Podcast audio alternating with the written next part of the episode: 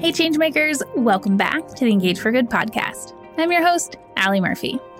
This is the final episode of our three part leadership series, where we bring you insights, tips, and stories from three social impact leaders who have made their mark in the business and nonprofit sectors.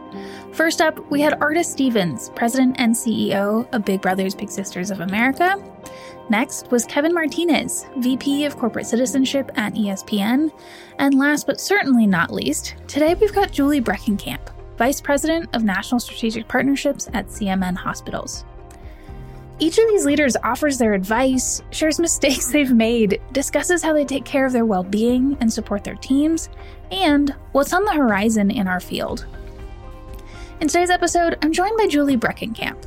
She focuses on strategic direction with her team and partners to deliver over $200 million in corporate fundraising yearly to 170 Children's Miracle Network hospitals in the US and Canada. With over 18 years of corporate fundraising experience, Julie is an expert in fundraising growth, strategy, corporate social responsibility, and event management. She has created best practices in maximizing partnerships and has grown corporate fundraising at CMN hospitals each year. She specializes in understanding her partners' business needs and creating growth opportunities to complement their business goals. This episode is packed with valuable insights and tips for anyone interested in leadership and social impact. In today's episode, we'll explore lessons Julie learned along her leadership journey, how she focuses on her well being, the value of watching, listening, and learning as a leader, the Enneagram and how she gets to know her team, the trends CSR and social impact pros should be paying attention to, her advice for those looking to grow in their careers, what she'll talk about at EFG 2023 in Atlanta this May. Come join us, and so much more. And with that, let's get started. This episode is brought to you by CMN Hospitals.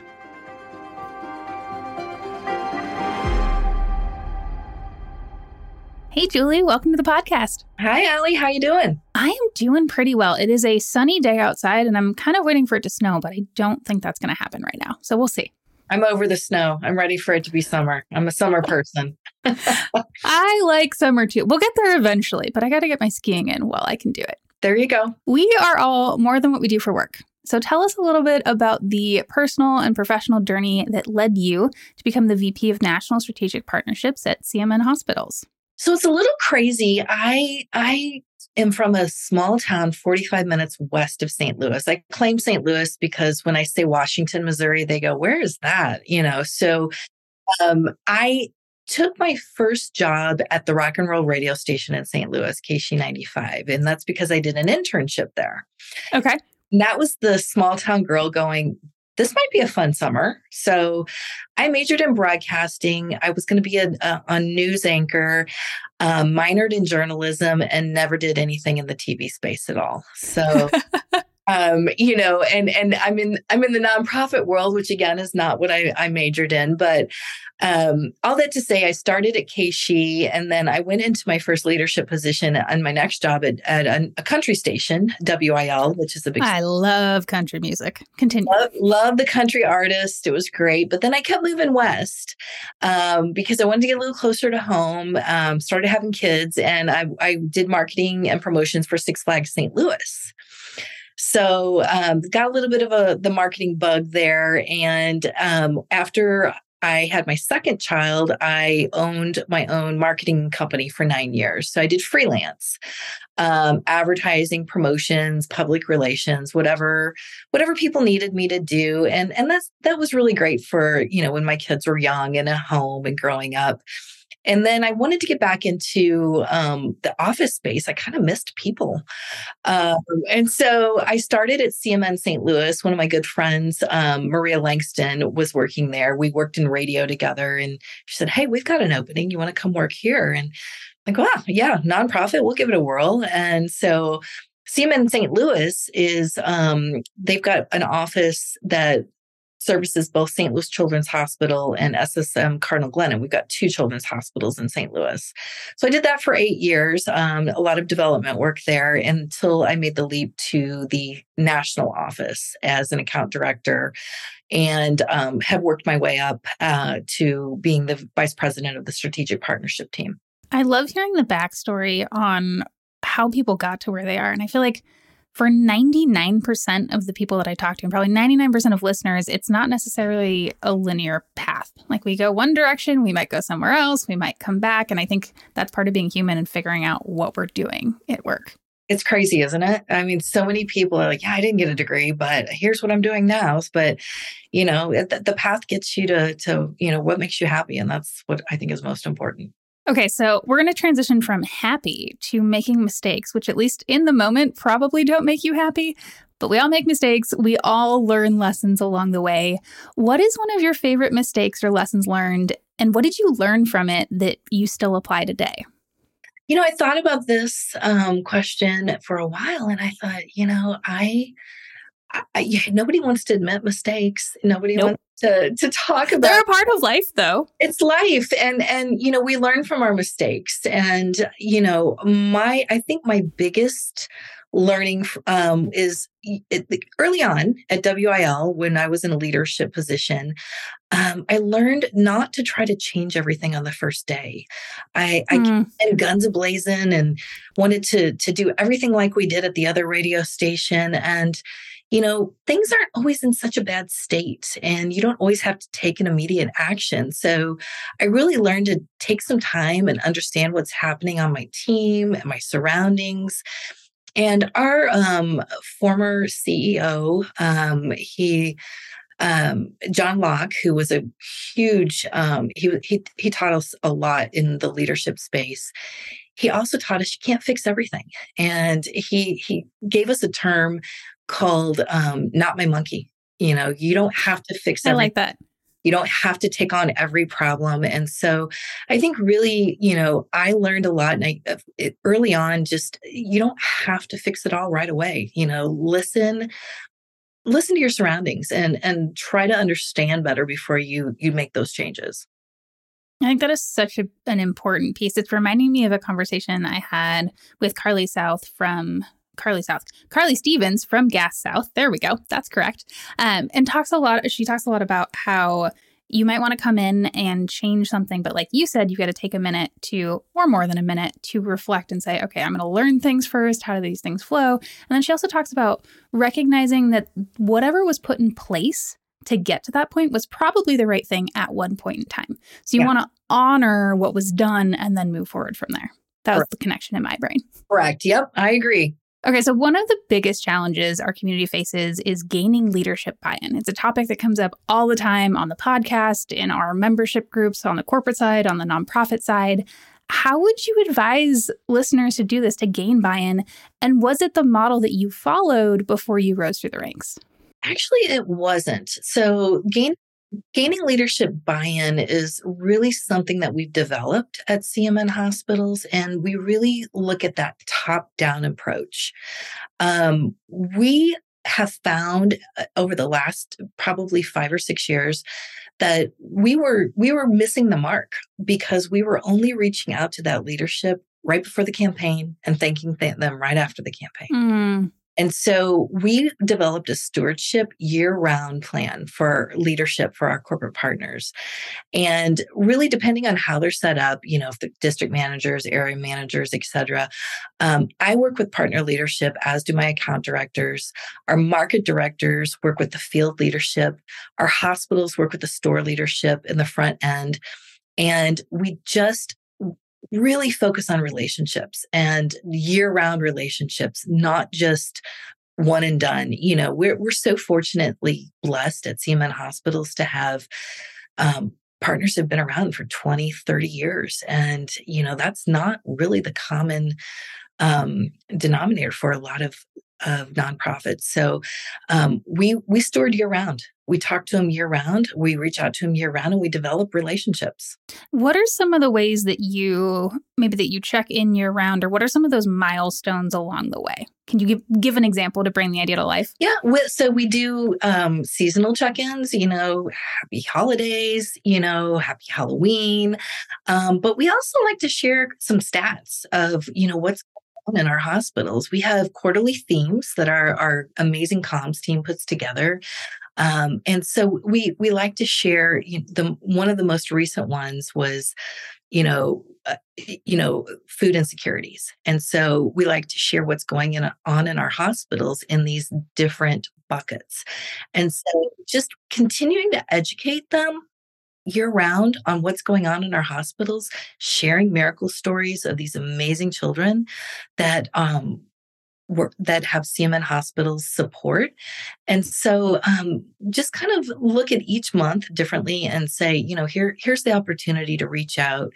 And we we don't cookie cut you know messages emails or things like that but we say you know here's the message. Here's here's what we we'd like to talk about and then we let them have the relationship and and do the outreach you know. It might be just taking them to lunch you know if the the market directors or the hospitals and then always stewarding you know at the end of the campaign and at the end of the year you know recognizing them for all the great work they've done all year round Okay, so speaking about the end of the year, let's go forward to what is happening. What are some of the big things on your horizon in the coming year? Well, my team is focusing in three areas this year. We we got together and we talked about what would be the biggest three focuses for um, our national partners, and we narrowed it down to three areas. So we have people, events, and data. And okay people really refers to what we just talked about those relationships with the key corporate partners and contacts regional and local um, they're the core of our fundraising and they you know drive engagement and roi so really how do we focus on people year round? And then our national partners have these amazing events. You know we all know you know there's golf events but there's also you know wine auctions and you know we just finished the ace hardware shootout. We have conventions. So we we're focusing on driving additional fundraising and partner engagement at events. We want to provide as- assets, meaningful experiences, champion involvement, and just resources to engage at these local events. And then finally, we want to improve our data. Um, our corporate partner locations and fundraising data management hierarchies, um, local um, contact information, campaign details, really just looking at the full scope of data and structures and looking at how we can most efficiently use data with our, our national partners. Okay, so I'm curious about the events one. If we back up a little bit, you talked about driving additional engagement and additional fundraising. What are some of the things that you're doing maybe differently this year to help reach that goal? Yeah, you bet. So, for some of these uh, events that we have for our partners when they have conventions, we put a we put a booth together, and we show them really kind of the the journey of you know the different buckets of where funds go in our national um, in our in our local hospitals, and so we really just to engage in the, the cause and help them better understand you know, let's say a Remax Miracle Agent at R4, which is our convention that's coming up, you know, becoming a miracle agent you know what what does that do for you? And you know what's the marketing value? But also how can you make a difference? So we try to um it's it's really experiential marketing so that we can you know they come to the booth and they can experience maybe pet therapy or they can experience the superheroes that are at the local hospital and really just kind of feel like they're in that hospital and they're they can see you know some of the benefits of supporting their local cmn hospital. I think that's such a good point of experiential marketing. It makes me think of a, a picture's worth a thousand words. Obviously not the same thing but when you get to experience a taste of something as opposed to just hear about it you're going to be a lot closer to that issue. Oh yeah, I, I always say, you know, a tour. A tour is what really just moves somebody to want to make that that partnership grow and you know if we can't get them on a tour or they you know they they're at this convention let's let's give them that type of a tour that experiential type of event so they feel like um yeah i want to go home and i want to i want to support my local cmn hospital so you had three buckets. One of the other buckets you talked about was data. And I think, but correct me if I'm wrong, that that relates a little bit to what you're going to talk about at Engage for Good 2023 in May. One, is that right? And two, would you give us a little bit of a teaser about your session? Yeah, I will be talking with my colleague Sarah Waters about um, point of sale fundraising strategies. Um, we're going to share some data that we've collected. And uh, this all started with um, another colleague, Maureen Carlson. She gave a little sneak peek last year at Engage for Good on mm-hmm. And we we really are going to dive deeper into all of that data and that the research that we've done. So we're going to talk about, you know, shopping in stores is still the most common way consumers purchase. Um, people think, oh, we have to go online, we have to go omni-channel. That's not wrong, but people are still walking in the door, and and that that that's not gone away. Um, we're going to talk about customer customer sentiment about um, being asked at point of sale. How do they feel about being asked at point of sale? And how do they prefer to be asked? Do they, you know, do they want to be asked for a dollar? Do they want to be asked to round up? You know, do they want to make their choice? And, eh, you know, so we're, we're going to really talk about, you know, some of the data and then maybe, you know, give a little bit of the, you know, the top 10 strategies that we use the top corporate fundraising um, nonprofit eh, just just to share some of our secrets because we firmly believe sharing those secrets is is the way to raising more money all the way around and I think it's so important to share the different components because what works for one organization might not for somebody else necessarily, but by being exposed to those different ideas, then you can start thinking of different ways to try things out. You bet. Yeah, and, and I I know that you'd like to say here are the 10 things to do and you will have success but you have that'd to, be nice. Yeah yeah but every partner is different. Every campaign is different. Every event is different. And so we have to look at everything you know with with a different lens and and see what best works for that partner and for their business goals. Okay so i want to talk about challenges. Can you share a specific example of a challenge you faced as a leader and how you overcame it? You bet. I think I'd love to stop saying the word COVID, but wouldn't we all? I think one day we'll be able to stop referencing the COVID period. But I think for me, as as a leader at um, CMN Hospitals, COVID was one of the most challenging periods of time I've ever been through. Um, it, we really had to pause and think how is this affecting our corporate partners and how is this affecting their business and we knew it was going to affect fundraising. Not many people can say it didn't, but we we went to them and and we took a leap of faith and we we said, you know, we know your business is going through a rough time, but we're going to be here w- when you're ready to raise funds again. We're we're here to help you and we're here to support you. And then we listened to their business challenges and everybody's business changed a little bit post COVID. And, you know, some of our QSR partners didn't open their um, lobbies for months and months. And so we had to adjust with them. So we got on the phone on Zoom. You know, we all became Zoom professionals. Uh, yes, I, re- I definitely remember that time. Yeah, we, but we got on the phone and we said, you know, help us help us understand how your business has changed, you know, and then let us adjust our fundraising to help your business. And we did not lose a single partner during COVID. And something I'm really, really proud of. You know, our team at CMN Hospitals really, you know, listened, heard, and and came back and said, you know, when you're ready, we're going to be ready. And so we'll we'll we'll partner with you again. And, you know, we're getting back to those 2019 numbers. That that's our goal.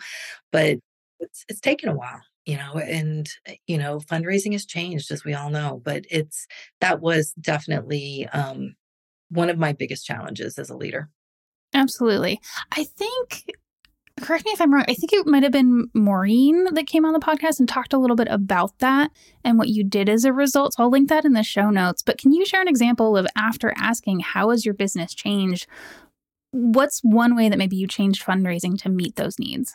Sure. When we um, talked to some of our QSR partners who hadn't opened their lobbies, they said, drive through. You know, we are going through drive through and, and our drive throughs are packed. And that hadn't really been a focus for us. So we talked about how can we adjust to fundraising in the drive through point of sale signage how do we you know show our partnership um, how do we show up with those front end folks that are just so exhausted you know right right after that came the employment shortage you mm-hmm. know and and so we just had to to really think about how we work with those partners differently and and that was one of one of the biggest things we talked about with both of those partners uh, that we work with in the QSR space. Okay, so I'm going to transition again. There's so many topics that I could dive into for a while, but I'm trying to keep myself on track. Okay, okay so your role, I feel like, is an exciting one and probably a challenging one too. We talked about COVID already. How do you prioritize your well being and take care of yourself so that you can keep moving this important work forward? For me personally, um, I block my calendar every morning for my well being. I work out every day just so I can focus on my health. Um, mm-hmm know, because that's that time where I can just zone out and and lift weights or you know treadmill or or whatnot. But then the mental side of the job can be frustrating sometimes and i have to ground myself by you know thinking about the kids we're helping when we moved to the national office i, I don't get the exposure like i did at the local level you know we right. work kids a lot more and so I try to have those moments. We have, you know, 10 amazing national champions. Um, and I try to have those moments with the kids to help keep me grounded and and remember the why you know with with my three kids i when i worked locally i used to bring them to events and introduce them to these amazing kiddos and and say you know let me show you what a real problem is. And and i have to remember that and think back to you know all these amazing families that i'm still friends with today but also try to you know get in the hospitals take those tours um, and and talk to these families. And I, you know not just the miracle kids but their their siblings they're i'm always have right. a spot in my heart for those siblings and and really using that as my inspiration I love that. Obviously, my work is not the same as yours. I don't have hospitals to go into, but there are times, especially in kind of crunch season around conference, that my brain could go different directions. And instead, it's like, how many people get to sit in this ballroom and get to learn something? Or who do I get to meet? And then the connections that you hear about that get made that might get nurtured or first introduced at conference. And then two years later, you hear about this partnership that happened because they met at Engage for Good. So reminding myself of those those pieces and whatever it is for listeners of who is that end person that you're impacting, I think can be so powerful.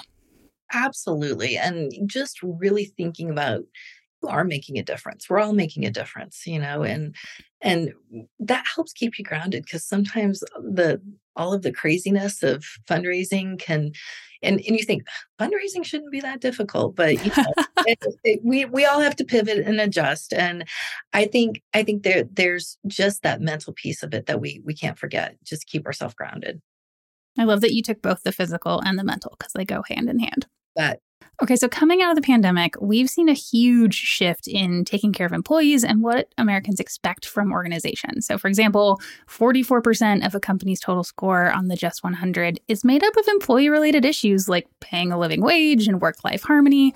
Obviously, you work for a nonprofit and you wouldn't be on that list, but I'm curious how do you create an environment where your team can show up as their best selves? we really leaned into the Enneagram at CMN Hospital. Oh, okay. I, are you familiar with that? I am. I'm a one wing too. I've heard about Enneagrams in the workplace, but I feel like more often you hear about strength finders or DISC or something like that. Well, okay, we, Enneagram. Go ahead. Yeah, yeah. We we worked with Cindy Martini um, on Enneagram as a leadership group, and then we really worked as leaders to to share Enneagram with our our own team and our own staff. And you know, it took me a minute because I'm a challenger. I'm an eight, okay. um, and I'm not just a little eight. I'm I'm a hard eight. Like, um, and and what what it did was really help you think about who you're talking to and you know if you're talking to a, a two a helper um, you, you might have a different type of a conversation than if you're talking to a three an achiever. So understanding what they are you know whoever you're working with might be your coworkers might be you know my other um, colleagues eh, or my employees um, really working with them based on Enneagram, you know, checking in, you know, how are you feeling, doing some mood checks.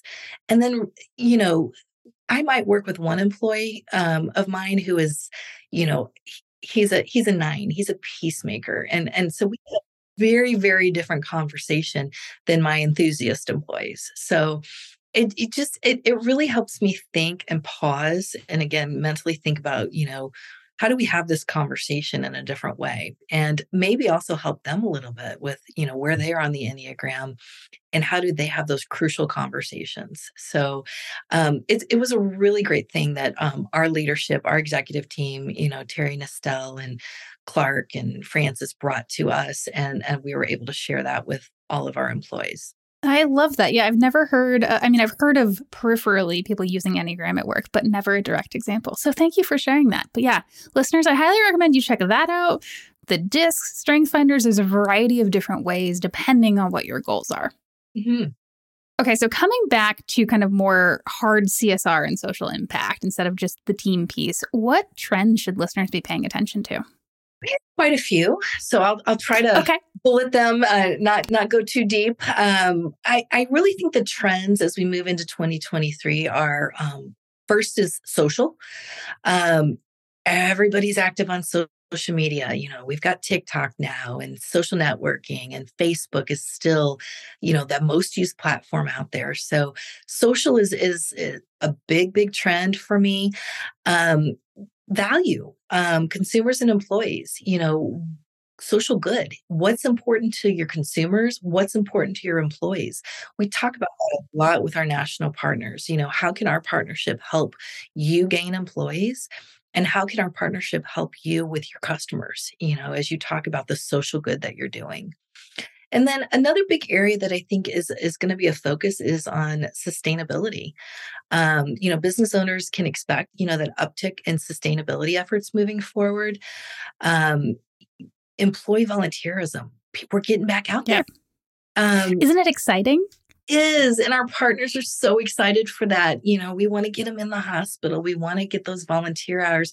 We want to connect them to the kids and what they can do in the hospital. So uh, it's happening again. It's coming back and i'm super excited about it.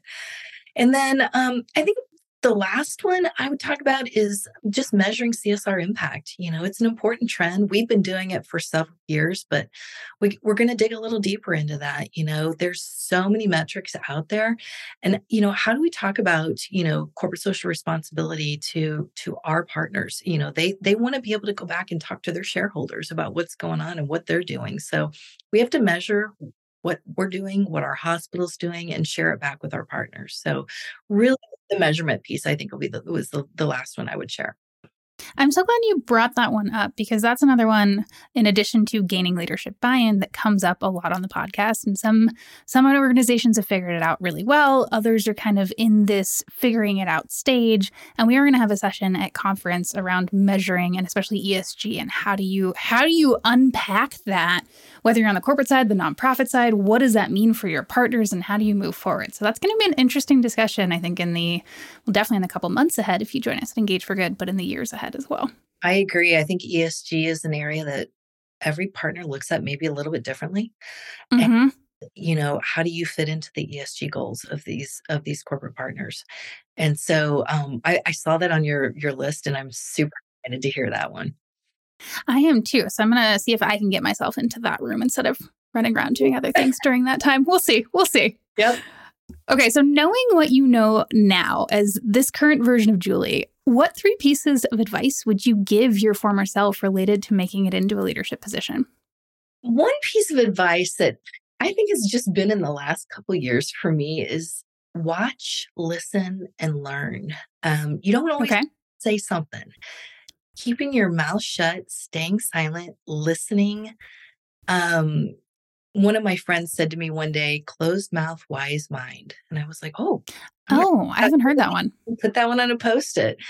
Um, you know, really learning uh, is is not not a bad thing as a leader you know just watch hear what other people are saying um, and listen give genuine attention to what people tell you. Um, you don't have to take action on what they tell you um, on every little compliment or complaint that they say but just hearing somebody is is such an important leadership quality. Mm-hmm. i love that one. um, getting to know your team you know like i said earlier learn where they are on the enneagram. These are the people that help you succeed I have the most amazing team. Um, that I, I, get accused of being a mama bear for my team, and I'm proud of that.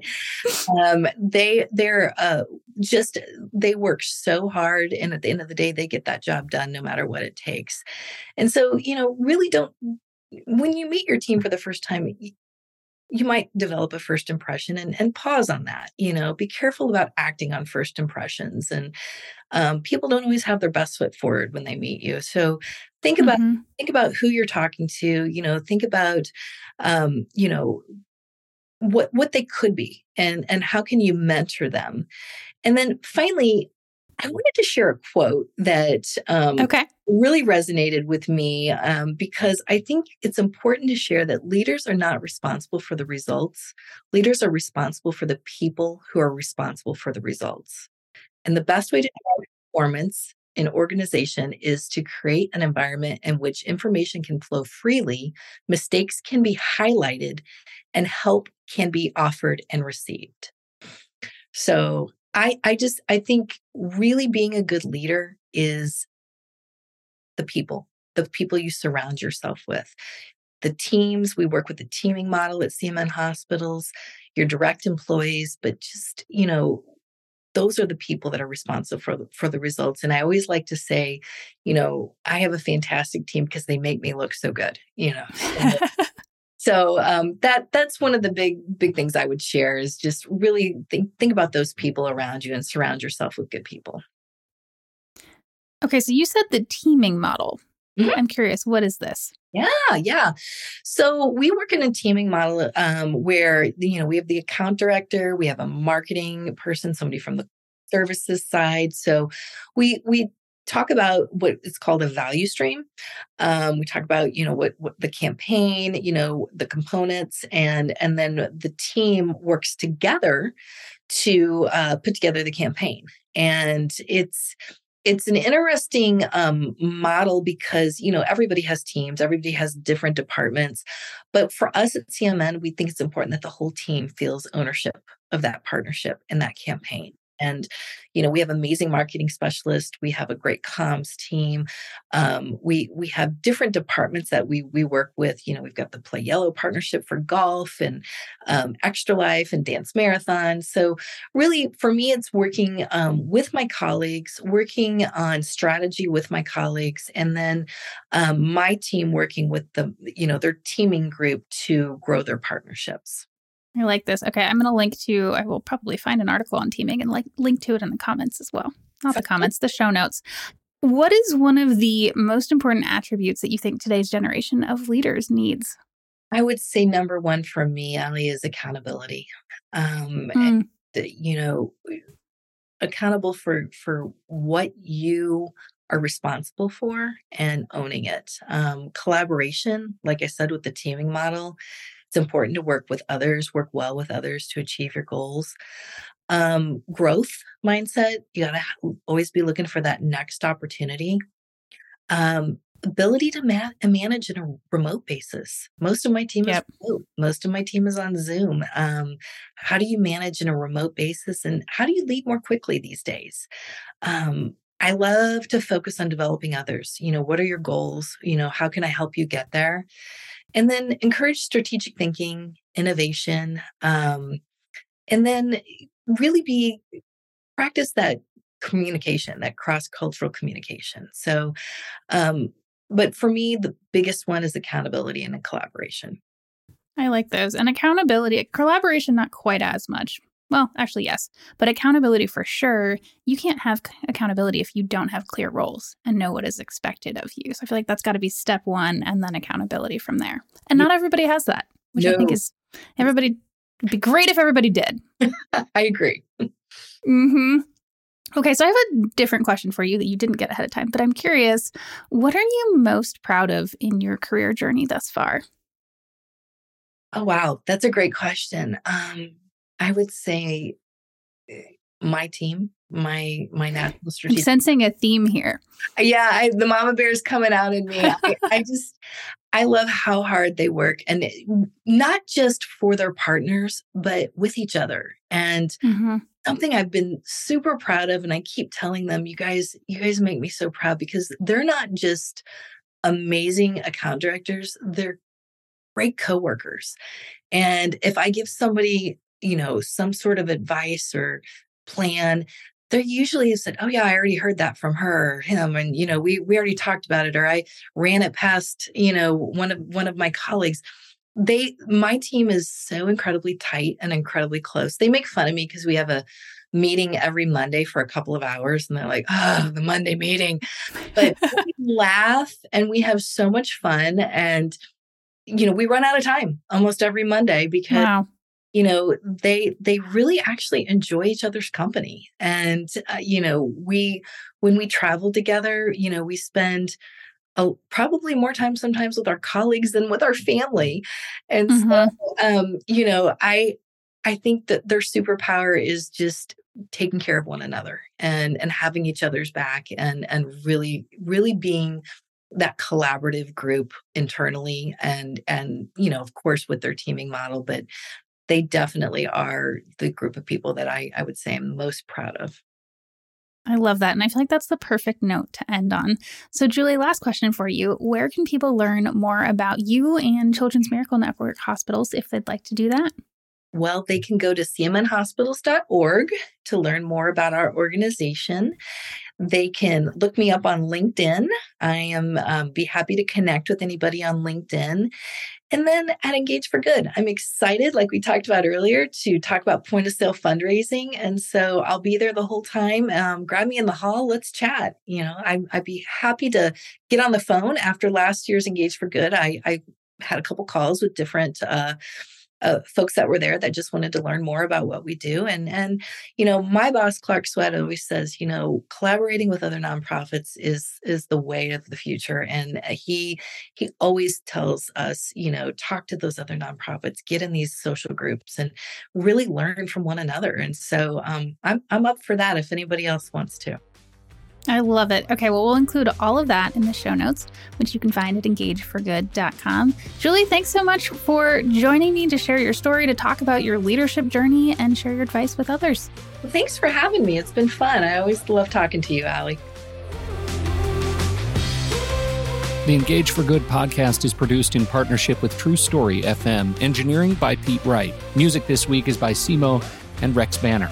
If your podcast app allows ratings and reviews, we hope you'll consider doing just that for our show.